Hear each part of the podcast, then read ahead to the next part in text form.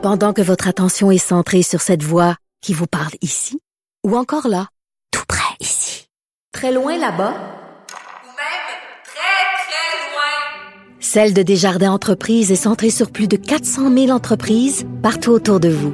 Depuis plus de 120 ans, nos équipes dédiées accompagnent les entrepreneurs d'ici à chaque étape pour qu'ils puissent rester centrés sur ce qui compte, la croissance de leur entreprise.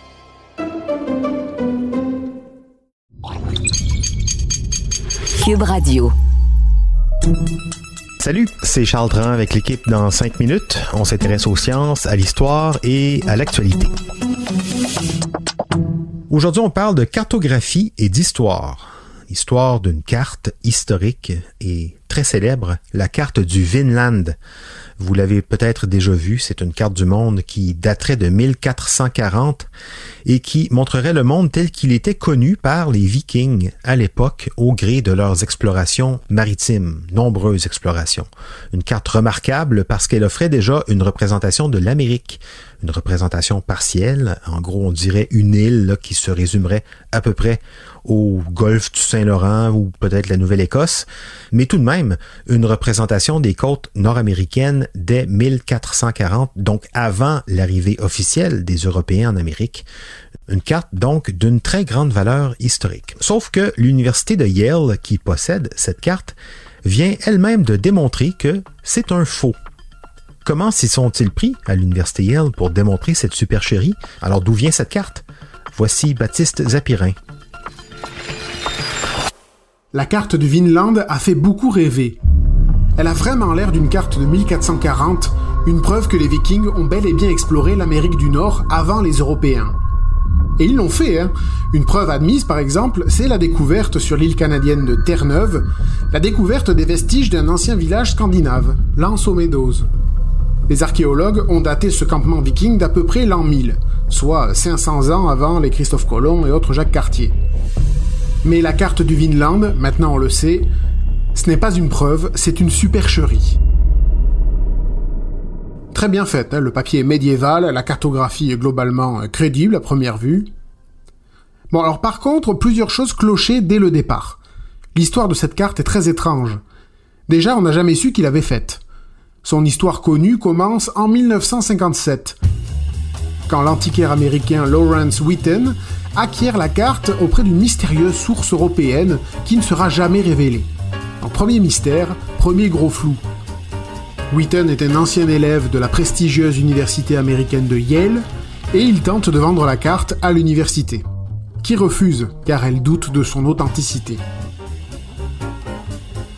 Un an plus tard, en 1958, Paul Mellon, un ancien étudiant de Yale lui aussi, il achète la carte à Witten. Et il propose de l'offrir à Yale s'il parvient à l'authentifier mais comme l'impact potentiel de cette carte est énorme, il veut conserver le secret de son existence jusqu'à ce qu'elle soit reconnue et publiée. Et donc le processus d'authentification se fait dans le plus grand secret. Un livre devait accompagner la carte pour la crédibiliser, mais les auteurs étaient limités dans les personnes à qui ils pouvaient parler, pour ne pas ébruiter l'existence de cette carte. Et un seul d'entre eux était un véritable expert. Bref, le processus est contestable, mais la carte du Vinland est finalement authentifiée, acquise par l'université de Yale et révélée au grand public en 1965. Son authenticité devient presque immédiatement un sujet de controverse chez les scientifiques. Certains disent que pour une carte censée dater de 1440, des éléments géographiques ne collent pas. Par exemple, la représentation des rivages du Groenland est trop précise.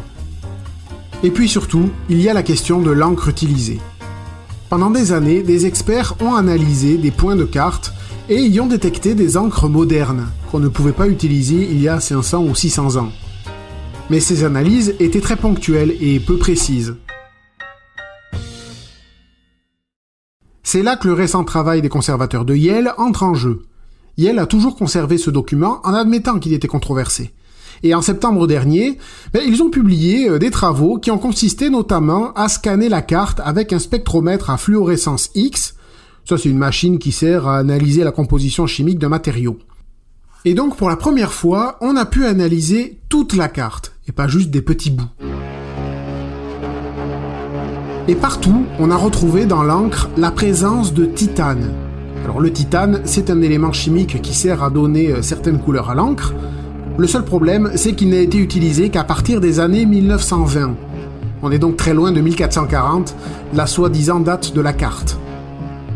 Autre élément accablant qui trahit la supercherie, à l'arrière de la carte, on trouve une inscription qui semble être une indication pour assembler la carte avec un autre manuscrit auquel elle est associée. Une indication écrite en latin, pour faire médiéval. Sauf que l'encre contient là aussi du titane moderne. Bref, on a là une fraude volontaire écrite en latin pour tromper le monde. Mais pour vous qui êtes passionnés par les vikings, par leur gloire, leur hardiesse, ne désespérez pas. Ça ne remet pas du tout en cause la véracité des explorations scandinaves de ce côté-ci de l'Atlantique. C'est juste l'objet de la carte en lui-même qui est désormais invalidé. Au pire, on peut toujours se consoler en imaginant quel sort les vikings auraient réservé à l'auteur de la supercherie s'ils avaient mis la main dessus. Oui, mais alors qui a créé cette fausse carte? Quelle est donc cette mystérieuse source européenne dont on parlait, qui l'a fournie à cet antiquaire américain de 1957 et qui l'a fabriqué? Encore bien des mystères qu'on ne résoudra peut-être jamais. Ce dont on peut se douter, par contre, c'est la raison pour laquelle on a réalisé cette fausse carte, probablement pour se faire de l'argent. Selon les sources, en 1958, Paul Mellon l'aurait acheté entre 300 000 et 1 million de dollars à l'époque. Aujourd'hui, à l'université Yale, la carte est assurée pour 25 millions de dollars, et même si c'est un faux, cette carte est devenue un, tel objet historique, une telle source de débat et de recherche que sa valeur reste considérable. Sans doute qu'on va revoir la valeur de la police d'assurance, par contre, à la baisse. Mais tout de même. Merci Baptiste Zapirin, c'était en cinq minutes.